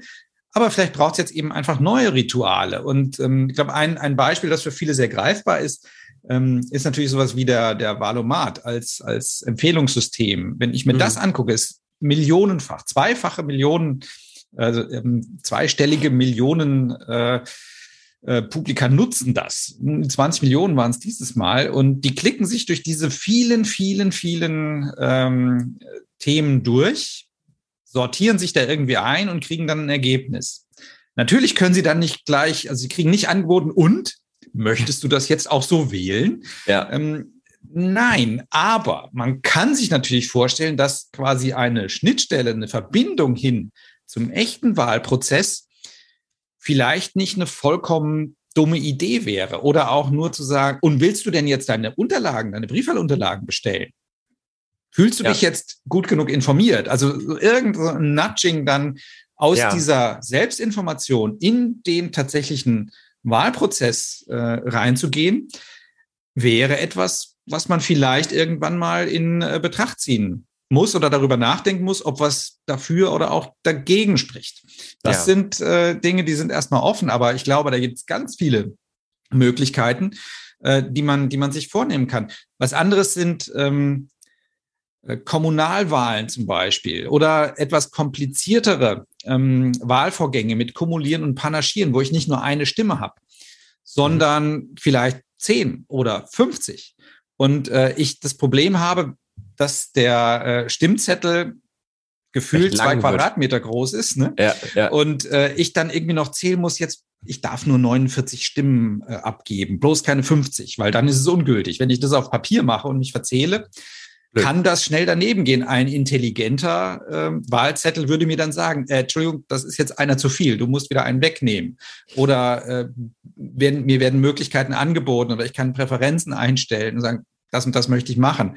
Also da, da ist, glaube ich, ganz viel, viel denkbar, äh, was in eine andere Richtung zielt als oder, oder andere Fragen aufwirft, als ist das nur sicher oder erleichtere ich jetzt etwas oder habe ich ein Problem bei der Stimmübertragung. Ich glaube, wir müssen uns das Wahlverfahren insgesamt in, in den vielen kleinteiligen Schritten, die es gibt, viel genauer angucken und dann fragen, wo können wir denn jetzt mit Hilfe von digital unterstützenden Eingriffen das vielleicht etwas more convenient machen.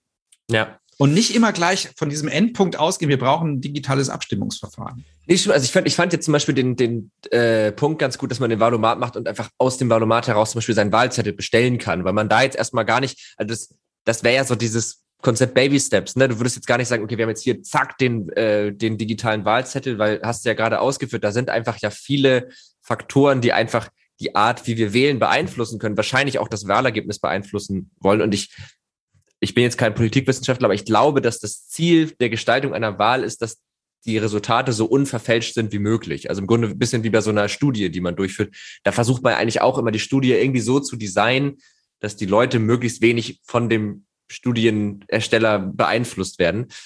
Ähm, aber so könnte man sich halt so sukzessive daran tasten.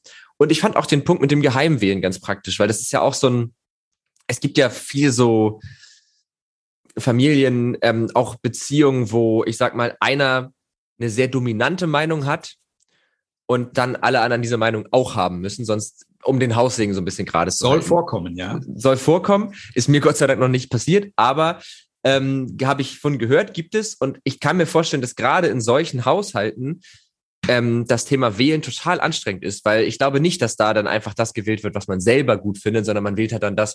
Und wenn man das aber schnell eben einfach auf dem Handy erledigen kann, dann äh, wäre das sicherlich eine ne gute Sache. Oder zum Beispiel, was auch nicht unspannend ist, ist ja zum Beispiel die Frage, so ein Wahlzettel, da machst du einmal dein Kreuz und dann ist es da. Du kannst ja nicht nochmal ändern. Und wozu das bei mir zum Beispiel unter anderem mal geführt hat, ist, also ist auch nicht dra dramatisch, aber dass ich dann irgendwann dachte, okay, ich entscheide jetzt einfach. Weil, ne, gerade wenn man jetzt nicht Experte in allem ist, dann ähm, muss man ja in gewissen Dingen einfach auf Dinge vertrauen. Also muss man sagen, okay, die, die sagen das, dann wird das schon stimmen. Ähm, aber ich bin jetzt nicht so tief im Finanzwesen drin, dass ich die Konsequenzen davon abschätzen kann. So. Und ähm, wenn ich aber sage, okay, keine Ahnung, am, am 30. irgendwas ist, ist hier Wahl und bis dahin kannst du das immer wieder ändern, dann irgendwann musst du dann mal dich festlegen, wäre ja auch irgendwie eine spannende Überlegung.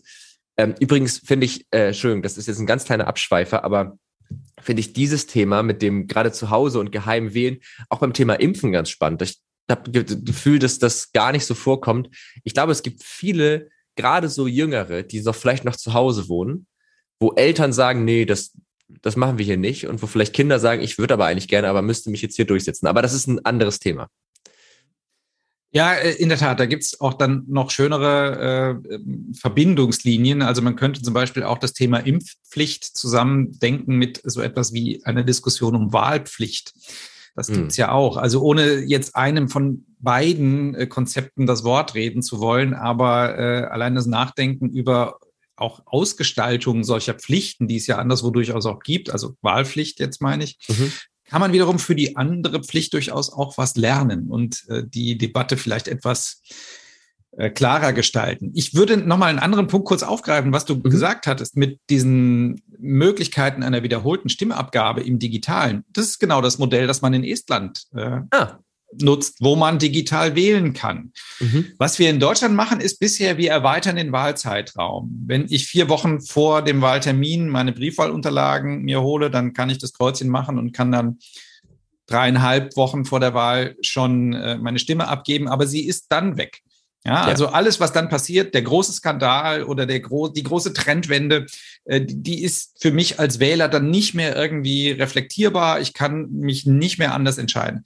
In Estland ist es so, dass ich über einen Zeitraum, ich glaube, es war zuletzt sieben Tage, beliebig oft abstimmen kann, digital, mhm. und entsprechend meine Meinung noch ändern kann. Plus, äh, es gab dann noch das äh, extra Feature, wenn ich dann am Wahltag, was ich immer noch tun kann, einen Papierstimmzettel abgebe, dann überschreibt der gewissermaßen ja. das, was ich vorher digital abgestimmt habe. Also auch, auch das wäre denkbar. Ne? Und es sind einfach äh, Dinge, die an unterschiedlichen Orten in der Welt äh, unterschiedlich weit entwickelt und äh, implementiert sind und denen auch Vertrauen geschenkt wird. Äh, an denen kann man sich orientieren oder kann zumindest dann von da ausgehend darüber nachdenken, was davon wäre denn vielleicht bei uns sinnvoll oder auch nicht so sinnvoll. Und ähm, das, das finde ich extrem spannend und, äh, glaube ich, bietet sehr, sehr viel Raum für weitere Forschung. Das finde ich auch sehr spannend. Ich habe gerade, wo du das gesagt hast, mit dieser, mit diesem Skandal, habe ich mir das so vorgestellt wie so ein Graph, wo du praktisch immer die Wahlentscheidung, nehmen wir mal zwei Parteien und dann zeichnest du die auf so einem XY äh, Graphen ein und dann springt das wahrscheinlich, also so in meiner Forschung springt das dann kollektiv sehr stark. Ne? Passiert hier was, wupp, alle wieder darüber, passiert hier was, wupp, alle wieder mhm. darüber. Ähm, und ich habe noch nicht genau verstanden, was mein Gehirn mir damit sagen will, aber ich musste sofort an äh, ein anderes Thema denken, was damit überhaupt nichts zu tun hat. Ich hatte jetzt gerade mich mit, äh, das nennt sich Kallmann-Filter. Das sind so ähm, Algorithmen, die Sensordaten, also wenn du irgendwie, du hast ein Auto, das fährt irgendwo rum und dann kannst du dessen Geschwindigkeit und Position messen und diese Daten, die sind so ein bisschen verrauscht, also die sind nicht immer ganz akkurat, also springen die so. Und was du halt machst, ist, einen Filter anwenden und diese, diese Zickzack-Kurve so ein bisschen smoothen, also glatt ziehen mit so einem, mit so einer Mischung aus Einbezug der Sensordaten und so einer selbst äh, gebastelten Vorhersage, indem du dieses System so ein bisschen nachbaust. Und irgendwie habe ich gedacht, aber weiß ich nicht, ob das gerade völliger Humbug ist, aber ob man so ein Verfahren, also das wäre ja auch total spannend, dass du denkst, man kann eigentlich jeden Tag eine Stimme abgeben und so die Gesamtstimmen werden durch so einen Filter gejagt und daraus ergibt sich dann so eine Art Resultat. Naja, im, im Grunde ist das, was du beschrieben hast, äh, ja etwas, was zum Beispiel die Demoskopen machen. Also Meinungsforschung äh, operiert mhm. ja so ähnlich. Also die holen sich ah, ihre Sen Sensordaten äh, in Umfragen, in einem Panel mhm. und äh, verbinden das eben dann mit äh, ähm, Langfristentwicklungen, mit politischer Stimmung, mit einem Blick auf das ja. Personal und ermitteln daraus dann ein Modell. Und das ist im Grunde so eine Glättung und das, das passiert ja dauernd durch diese mhm. Sonntagsfrage. Ne? Wenn am kommenden Sonntag hm, Bundestagswahl wäre, wen würden Sie? Und äh, das ist im Grunde so, so ein Verfahren, aber eben im Bereich der Meinungsforschung. Und mhm. da muss man dann schon sagen, also politisches Wählen oder die politische Wahl ist schon ein, ein knappes Gut äh, und das ist auch gut so. Also es ist ja auch äh, jetzt in der Diskussion im Koalitionsvertrag zu prüfen, ob man eine Legislaturperiode von vier auf fünf Jahre äh, verlängert, um eben die Handlungsspielräume für Regierungen tatsächlich dann auch noch ein bisschen zu vergrößern, mhm. weil man feststellt, das braucht halt Zeit. Also bis ich eine neue Politik implementiere und bis ich sie umsetze und bis ich dann sehe, ob sie denn auch so wirkt, wie ich mir das vorstelle, dann ist die Legislaturperiode fast vorbei.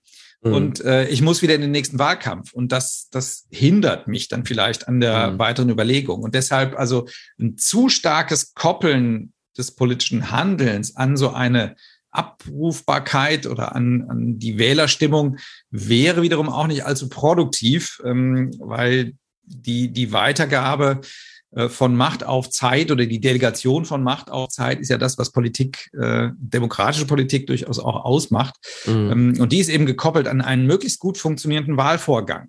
Und äh, ich glaube, da sollte man äh, darauf achten, dass man diesen Moment der, der Übergabe, der Delegation für möglichst viele Menschen offen gestaltet, das möglichst inklusiv macht, das vertrauenswürdig auch unter Berufung auf die zur Verfügung stehende Technologie mhm. dieses Verfahren möglichst gut macht, um dann eben der Politik auch gut begründet sagen zu können, okay, das ist jetzt der Wählerwille, ihr seid legitimiert, jetzt macht. Und macht aber auch mal. Mhm. Ja, also nicht wie jetzt wieder hier, ah, ich zögere noch und warte mir mal, was die sagen, sondern das ist dann eine klare Beauftragung und der muss dann aber eben auch eine, eine politische Handlung folgen. Und dann kommt irgendwann der Zeitpunkt, wo man sagt, okay, jetzt überprüfen wir die Performance und äh, fragen uns, wollen wir das so weiterführen oder wollen wir etwas anderes? Das ist schon gut. Ja, mhm. Und dieses permanente Rückkoppeln wäre vermutlich wenig produktiv für, okay. für eine gute, auch längerfristige Politik auf der Handlungsseite meinte das tatsächlich auch im, also in diesen vier Wochen vor der Wahl. Ne? Ich meine jetzt nicht, dass man sozusagen gefühlt jeden Tag eine neue Regierung wählen kann, sondern schon im Vorfeld einmal. Ja, ich meine, es gibt durchaus, also die, die radikaleren Ideen, wenn wir da an die Piraten und Liquid Democracy äh, denken, die sehen schon solche Modelle vor. Also dass oh, man krass. da auch durchaus äh, ohne Wahlen und die Delegation von, von äh, von Agency, von Handlungsmacht an mhm. äh, Fachpolitiker eben sagt, ja gut, äh, ihr wisst eh besser Bescheid, also macht das. Und mhm. äh, hat im Hintergrund dann ein, ein technologisches System, bei dem man sich dann vergewissern kann, ob, ob man sich selber noch gut vertreten fühlt.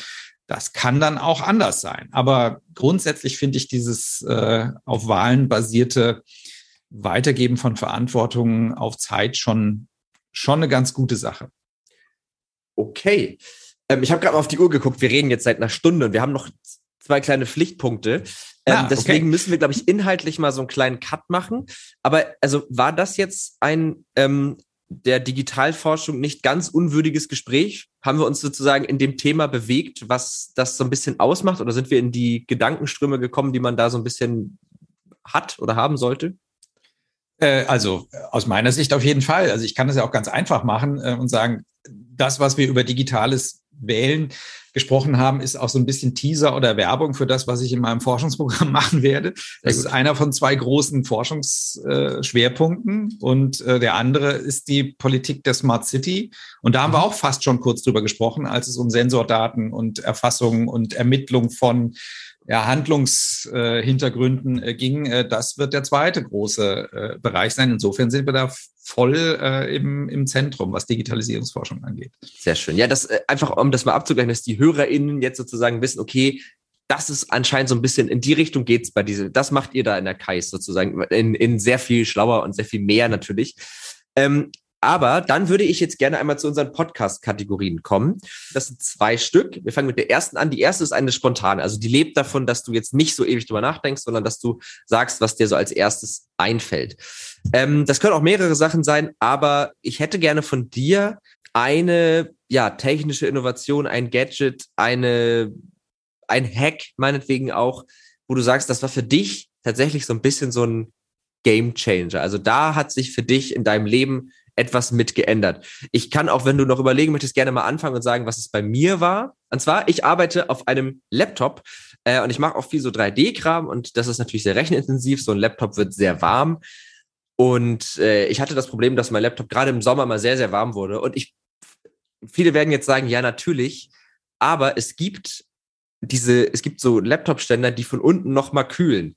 Ich weiß, dass das jetzt nicht, ist jetzt keine keine Raumfähre, die mir da untergelaufen ist, aber es war für mich totaler Gamechanger, weil ich auf einmal dieses Kühlungsproblem nicht mehr hatte. Ich kann immer noch auf einem Laptop arbeiten, den ich mobil habe, aber ich kann ihn halt zu Hause, wenn ich Anforderungen habe an das Ding, kann ich ihn halt vernünftig kühlen. Also kann ich sehr empfehlen, sich so eine Kühl-Laptop-Ständer zu holen, wenn man da irgendwie ähm, nicht möchte, dass der überhitzt.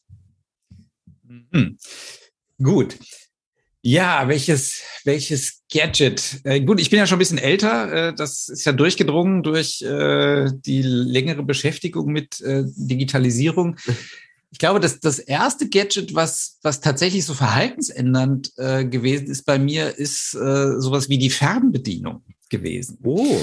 Ähm, ja, ich meine, früher musste man ja, wir hatten ja nichts. Wir mussten ja aufstehen und zum Fernseher gehen, wenn wir umschalten wollten. Und auch dann gab es höchstens zwei oder drei Programme. Aber äh, dann, als diese Möglichkeit kam, doch mit einem Tastendruck irgendwas zu verändern, hm, das war schon, also nah an Science Fiction, würde ich mal sagen, damals in den 70ern. Mhm. Ähm, und ich glaube, so in, in der Folge hat es das immer mal wieder gegeben. Also das tatsächlich dann durch relativ äh, vielleicht simpel erscheinende ähm, äh, Nutzungsmöglichkeiten dann sich das Leben wirklich auch verändert. Das war bei mir gar nicht so sehr das, das, das Handy oder dann später das, das Smartphone. Da bin ich eher später irgendwie dazu gekommen. Aber ich habe eigentlich relativ früh versucht, alles, was klein tragbar ist und ein Computer sein kann, äh, zu nutzen. Also, und das hat mich dann jetzt zwingend am Ende in Richtung dieser Tablet-Geräte äh, geführt mit äh, denen äh, ich jetzt eigentlich mehr arbeite als mit Rechnern, ähm, krass. die irgendwo rumstehen, fest. Ähm, aber das, das war eigentlich immer so äh, der Ansatz. Also ich hatte noch zu Studienzeiten mir relativ früh mal ein Notebook gegönnt und war dann ganz stolz, als ich irgendwie die eine Stunde vom Heimatort in die Universität gefahren bin und dann hinten auf der Bank irgendwas in den Computer tippen konnte. Das fand ich schon sehr cool. Ja. Auch wenn das Akku dann halt leer war nach 40 Minuten. Aber äh, also Miniaturisierung und mobiles Arbeiten äh, in unterschiedlichen Formen, das war eigentlich immer was, was mich äh, interessiert hat und was mich da auch vorangebracht hat. Aber es war dann schon immer eher etwas mit einem Tick größeren Bildschirm und nicht so sehr das Smartphone und auch nicht unbedingt, auch nicht unbedingt die Smartwatch oder so. Also das, das mhm. eher nicht, sondern schon eher Bildschirm, Tastatur irgendwie schreiben. Das, das musste dann sein. Ja, ja, das geht mir ganz ähnlich. Also ähm, ich bin auch großer Fan irgendwie von mobilem Arbeiten und äh, davon Dinge irgendwie mitnehmen zu können. Aber ich bin tatsächlich auch, also Tablet ja, aber eher so zum Malen oder so oder zum Lesen. Ich meine, wahrscheinlich du wirst in deinem in deinem Fachgebiet sehr viel lesen müssen. Dafür ist es natürlich ideal ja, ja. Notizen machen. Ich gerade noch kurz überlegt, ja, also äh, manchmal muss man halt auch wieder weg vom Schirm und ich lese tatsächlich dann auch einige Texte immer noch auf Papier, also auch so ein mhm. bisschen als Selbstschutz, damit man eben nicht nur in den Bildschirm schaut, aber ich merke schon auch, ich gehe mit Texten, die gedruckt sind, auch nochmal ein bisschen anders um als mit den digitalen. Und letzter Gedanke war dann, naja, also das, das scheint ja dann schon so was Verbindendes zu sein, weil auch die Fernbedienung ganz klassisch hat ja was mit Mobilität zu tun. Also mhm. insofern. Ja, die Fernbedienung ist, ist, ist, ist finde ich, eine sehr, auch ein sehr schönes Gadget, was, was so Leben live. Also für mich, die war immer da. Also ich bin. Ja, gut. Ne, aber das hört sich, das ja noch jung. An, als hätte ich, genau. Aber es hört sich auch gerade so an, als hätte ich meine Kindheit vom Fernseher verbracht. Das nicht. Ähm, aber ich kann mich nicht daran erinnern, dass wir einen Fernseher ohne Fernbedienung. Aber tatsächlich, unser Fernseher war älter als ich äh, bis er dann immer kaputt war. Aber wir hatten noch sehr, sehr lange so einen richtig fetten Röhrenfernseher und die Fernbedienung war oben rund. Und das weiß ich noch. Naja, gut, kommen wir zur zweiten Kategorie, äh, der Empfehlung der Woche. Ähm, meine Gäste und ich sprechen jede Woche eine Empfehlung aus für unsere HörerInnen. Ähm, das kann auch wieder alles Mögliche sein. Das kann ein Produkt sein, das kann äh, ja, das kann ein Buch sein, das kann Film sein, das kann irgendein Gedanke sein, irgendwas, wo du sagst, das hat mich irgendwie begeistert, das möchte ich weitergeben. Da würde ich mal in die Newsletter-Kiste äh, mhm. greifen. Sehr gerne. Und äh, ich finde schon, äh, auch als der Kollege vornehmlich in Buchform publiziert hat, äh, das sehr, sehr hilfreich und lesenswert, was Stephen Johnson mhm. Äh, schreibt, äh, Journalist, Autor aus den, den USA und ähm, hat also eine Reihe äh, von Büchern äh, geschrieben. Eins mit dem sehr schönen Titel Everything Bad is Good for You. Da geht es um die positiven Effekte von Computerspielen zum Beispiel.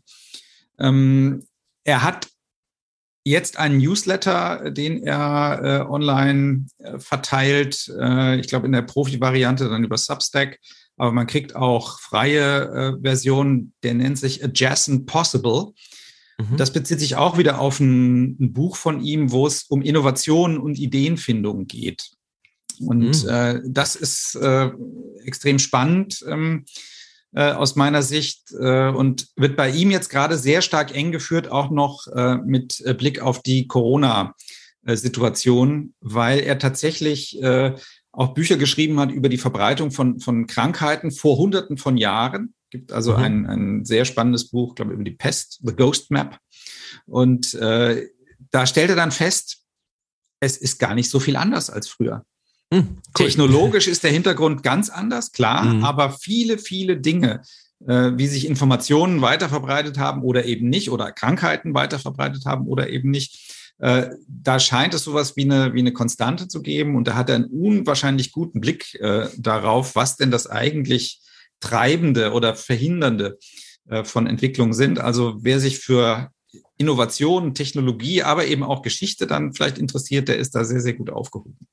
Ja, sehr schön. Ähm, ja, vielen Dank, Steven Johnson. Ich habe mir das alles gerade nebenbei mal mitnotiert. Das packen wir natürlich alles in die Show Notes. Ähm, ich möchte dir, also den, die HörerInnen äh, kennen die Folge schon, aber ich möchte dir auf jeden Fall eine Folge unseres Podcasts tatsächlich zu dem Thema Ideen äh, empfehlen, weil du es gerade genannt hast mit äh, Professor Dr. Sabine Fischer. Die ähm, hat nämlich äh, oder beschäftigt sich sehr viel mit dem Thema Ideen, was sind Ideen, wie entstehen Ideen und das aber nicht auf so eine ähm, ja, ne, auf so eine so eine Unternehmensberater, hier haben wir zwei, drei Kreativtechniken und dann seid ihr richtig gut aufgestellt, sondern sehr fundiert. Also es, äh, die Folge hat sehr viel Spaß gemacht auch. Ähm, meine Empfehlung ist tatsächlich gesponsort. Das bedeutet, jetzt muss ich einmal an der Stelle hier sagen, ich, oder wir bekommen ein bisschen Geld dafür, dass ich das jetzt hier sage. Was aber nicht heißt, dass ich nicht sehr überzeugt davon bin. Ähm, und zwar habe ich jetzt nämlich äh, einen Waipu TV-Stick, den haben die mir zugeschickt. Ich äh, durfte den ausprobieren. Und das, ich mu musste gerade schmunzeln, weil du das mit der Fernbedienung gesagt hast. Das ist für mich nämlich äh, einer der größten Vorteile dieses Produkts. Also das ist halt ne, so ein Streaming-Stick. Du hast halt ein Abo für Waipu TV mit drin. Da kannst du halt lineares Fernsehen gucken. Das mag nicht jeder. Ich bin großer Fan von linearem Fernsehen. Ich gucke dann gerne irgendwie noch Dokus oder ZDF-Info. Ähm, und du hast irgendwie 170 Sender, kannst das dann auch aufnehmen. Äh, das finde ich ganz praktisch fürs später angucken. Und du hast halt eine richtige Fernbedienung mit Knöpfen, mit eins, zwei, drei, vier, fünf, sechs. Und die ist auch richtig gut und die kannst du auch mit deinem Fernseher koppeln. Da kannst du praktisch, hast du nicht zwei Fernbedienungen, sondern nur noch eine. Also ich bin ein sehr großer Fan von diesem Teil irgendwie. Es ähm, war nicht muss, abgesprochen. Muss man es sagen, war, ne? Nee, also. genau, es war nicht abgesprochen. Ich habe dich hier nicht einfach irgendwie in, in meine Werbung mit reingezogen. Ähm, aber äh, es ist, also es ist einfach ein ganz cooles, ganz cooles Teil und dieses Thema Fernbedienung ist für mich auch ganz wichtig, weil ich finde, Fernsehen hat halt so eine, das hat nochmal so eine andere Qualität von Unterhaltung jetzt gegenüber so On-Demand angeboten. Und ich finde es irgendwie schön, wenn da aber dann so digitale Vorteile halt auch irgendwie Einzug erhalten. Okay, du bist äh, befreit von der Werbung. Vielen Dank, dass du das, dass du zugehört hast und dass du dir das angehört hast. ähm, ja, dann würde ich sagen, wir sind bei einer Stunde 20. Wir haben richtig gut geredet. Es hat mir sehr viel Spaß gemacht. Das freut mich. Ich hoffe, dir hat es auch Spaß gemacht. Absolut. Sehr schön, das freut mich. Und dann bleibt mir eigentlich nur noch zu sagen, vielen Dank, dass du da warst, dass du hier äh, deine Zeit äh, für geopfert hast. Und äh, ich hoffe, dass wir uns bald mal wieder hören und dass wir vielleicht nochmal irgendwie nochmal weiter schnacken können irgendwann. Und äh, an die HörerInnen da draußen bleibt mir noch zu sagen, wenn euch das Ganze gefallen hat oder auch nicht, dann schreibt uns gerne an techundtrara.netzpiloten.de oder auf Twitter unter Netzpiloten oder Tech und Trara oder auf Instagram unter Netzpiloten. Also es gibt ein paar Wege, wo ihr bei uns in die sogenannten DMs sliden könnt. Ähm, genau. Und falls euch das, der Podcast generell gefällt, helft ihr uns am besten damit, wenn ihr uns ein Abo dalasst auf iTunes, auf Spotify, wo auch immer ihr das Ganze hört und auf iTunes eine Bewertung gebt. Vorzugsweise eine 5-Sterne-Bewertung. Wenn ihr eine schlechtere habt, dann schreibt doch einfach eine böse E-Mail und lasst es mit der schlechten Bewertung. Dann sage ich vielen Dank, Christoph. Schön, dass du da warst und bis bald. Sehr gerne. Bis bald. Tschüss. Tschüss. Tech und Rara ein Podcast der Netzpiloten mit Moritz Stoll und spannenden Gästen über Tech und Terrain.